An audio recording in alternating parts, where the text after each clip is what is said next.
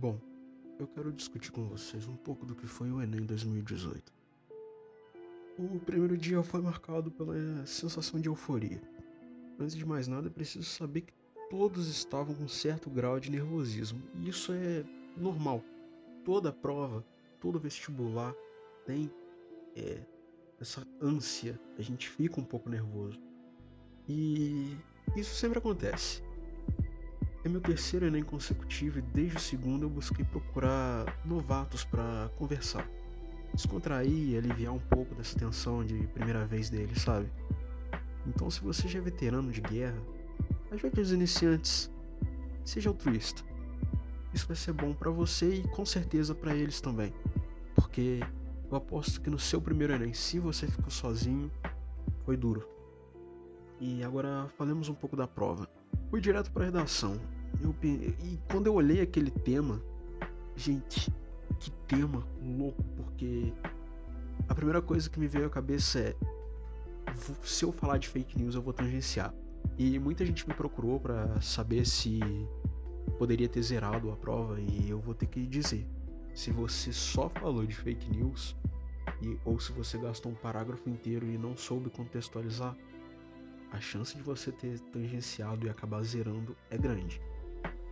Bom, eu peguei a prova azul no primeiro dia, e então eu comecei com a prova de humanas. Eu queria discutir algumas questões que me derrubaram na prova de humanas. Por exemplo, a 48 foi a primeira que eu olhei e falei, nossa, que foi sobre a tribo que não possuía um rei. Eu até achei, assim, relativamente tranquila. Ela tinha uma dificuldade média. Eu, infelizmente, acabei errando. Depois foi a questão 51, ainda da prova azul, que discutia a compreensão de Deus. Ali o meu cérebro começou a dar uma bugada. Na 63, a gente teve que entender a trajetória do ciclone. Eu pensei, minha nossa. Então eu só fui ter mais dificuldade em humanos lá para a questão 81, que é a que tinha dois textos sobre fronteira. Sinceramente, eu não entendi nada daquilo porque eu tentei eliminar algumas e eu não estava conseguindo. Em seguida foi a 82 com o anticiclone, a 83 com, a, com texto sobre a eternidade, falando de Deus, e um texto bem complexo da filosofia. Todo texto de filosofia que cai é uma loucura. Agora, a cereja do bolo foi a tal da silvicultura. Pelo amor de Deus, Ninguém sabe o que é silvicultura. Enem, por favor, não faz isso com a gente. Agora vamos falar um pouquinho da prova de português, linguagens. Aquele texto da educação física, para mim todas as alternativas poderiam estar certas. No mais, algumas que eu queria discutir agora que me vieram na cabeça. A do urubu que bebia, eu não entendi nada daquilo e naquele momento eu falei, eu vou embora para casa e deixar essa prova em branco. Mas eu tive a infelicidade de prosseguir e me deparar com uma senhora que nasceu com 500 milhões de anos e de repente era jovem e do nada ficou velha de novo, que eu também não entendi nada.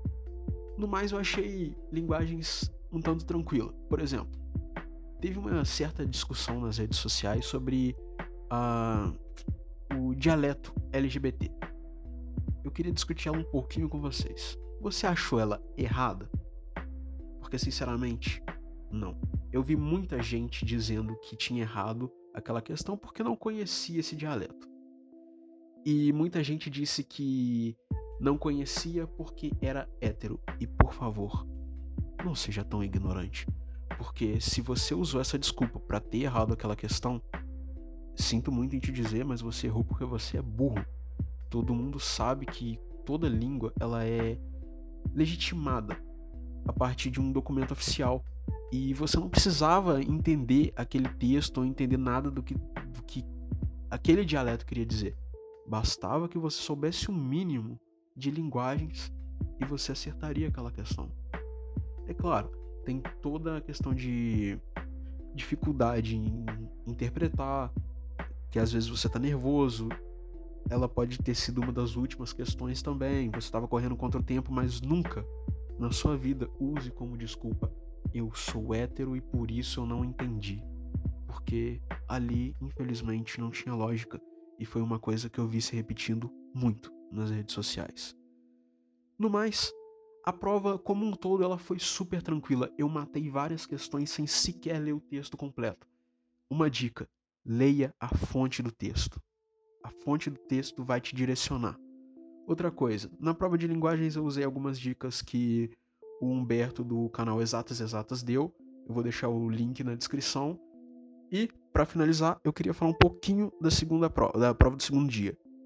Ela foi absurda, foi pesada, apesar de matemática ter sido um pouquinho melhor. E eu vou deixar vocês com os stories do professor Jubilu, do canal Biologia Total, e depois um vídeo dele falando sobre o segundo dia de prova. E também o do Humberto do canal Exatas Exatas. Galera, eu tô aqui com algumas referências que foram trazidas na prova de Ciências da Natureza do Enem. Esse livro, por exemplo, alguns gráficos são dele. E é um livro utilizado na graduação de Química. A prova de Biologia, ela trouxe esse livro aqui no enunciado. Quem faz ensino superior sabe que esse livro aqui é o capeta em forma de livro. O próprio aluno do ensino superior tem muita dificuldade de entender, muitas vezes, o texto que. Imagine então o aluno que tem uma bagagem teórica do ensino médio. A questão das abelhas, por exemplo, foi trazida desse livro aqui que nós temos também aqui no Biologia Total. Eu te pergunto, em algum momento no ensino médio você trabalhou com esse? Então o que aconteceu foi que o Enem cobrou uma bagagem teórica de ensino superior para alunos do ensino médio. Ele cobrou raciocínios que só é possível você ter quando você tem uma bagagem teórica. Não é um aluno do ensino médio que tem aquele insight de relacionar desenvolvimento de inseto com nicho ecológico. Você precisa ter muitos anos de estudo para chegar nessas sacadas que o Enem acha que é normal para um aluno do ensino médio. Tem uma questão de, de física que eu botei a minha consultora de física, que é formada em física e faz mestrado em física, e o meu consultor de química, que é formado em química, para resolver a questão, e eu cronometrei quanto tempo eles iriam demorar. E sabe quanto? Demoraram quase oito minutos usando calculadora científica. Então, realmente, o Enem está fazendo uma prova que não é para o ensino médio. E eu estou considerando aquele aluno do ensino médio que teve reais condições de estudar. 0,2% da população brasileira. Não estou nem considerando a galera do ensino público ou que estuda numa escola particular que é uma porcaria. Gente bem preparada teve dificuldade para entender essas questões. Se eu pegar um aluno acabou de se formar em biologia, em química ou em física, eles não vão gabaritar isso. Né? O meu pessoal da física aqui, ó, gênios, falaram isso para mim. Falaram, nossa, Jubilu, tem algumas equações ali que realmente é bem difícil um aluno do ensino médio praticamente o aluno chegar no desenvolvimento daquela questão. Então o Enem tem que parar de viver numa bolha, né, esse pessoal do MEC, e, e, achar que o aluno, nossa, o aluno tem que saber isso. Não tem. Você tem que olhar para o ensino médio e entender que o que está sendo dado, quando é dado, não é a mesma coisa que vocês estão cobrando nas provas. E basicamente isso acontece por várias razões, e amanhã eu vou botar um vídeo no YouTube falando mais sobre as minhas análises sobre o Enem, mas eu achei a prova uma porcaria. E principalmente uma falta de respeito com você, que se preparou e chegou lá e viu que aquilo que você estudou não era aquilo que estava sendo cobrado na prova. É uma prova que vive em outro planeta e não se ligou ainda nisso. Até, até questão de outros vestibulares estavam lá na prova do Enem, né? A questão da, do vestibular da Federal do Paraná, no meio da prova de matemática do Enem, mostrando que tem sim problema na construção dessa prova e na elaboração dessas questões. A questão que eles demoraram oito minutos foi a questão do carro flex, tá? Então tinha um nível de conta lá que, pô, você fazer aquilo de cabeça leva um tempão. E muitas vezes essa questão acaba te atrapalhando toda a trajetória da prova. Isso não quer dizer que você se preparou, não vai bem. Mas provavelmente sua nota vai ser baixa. Claro que vai ser maior do que aquela pessoa que não se preparou. Mas a análise depois dizendo que os alunos não sabem ciência da natureza, ela vai ser pior. Porque ela não vai condizer com a realidade, justamente porque foi colocada uma prova de ensino superior, boa parte das questões de ensino superior, e eu vou falar amanhã no vídeo por que isso acontece, para quem tem bagagem teórica de ensino médio. E aí você não sabe o que está acontecendo na.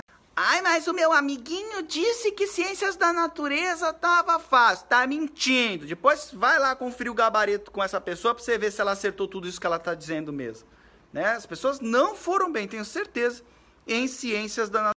Galera, acabei de postar o vídeo comentando o Enem 2018, né, complementando e aprofundando algumas coisas que eu já falei aqui para vocês. Então, ó, só arrastar para cima e assistir o vídeo lá. Tamo junto, não desanime. Mas e aí? O que vocês acharam desses dois dias de prova? Comentem aí e a gente pode discutir um pouco mais. Dá like!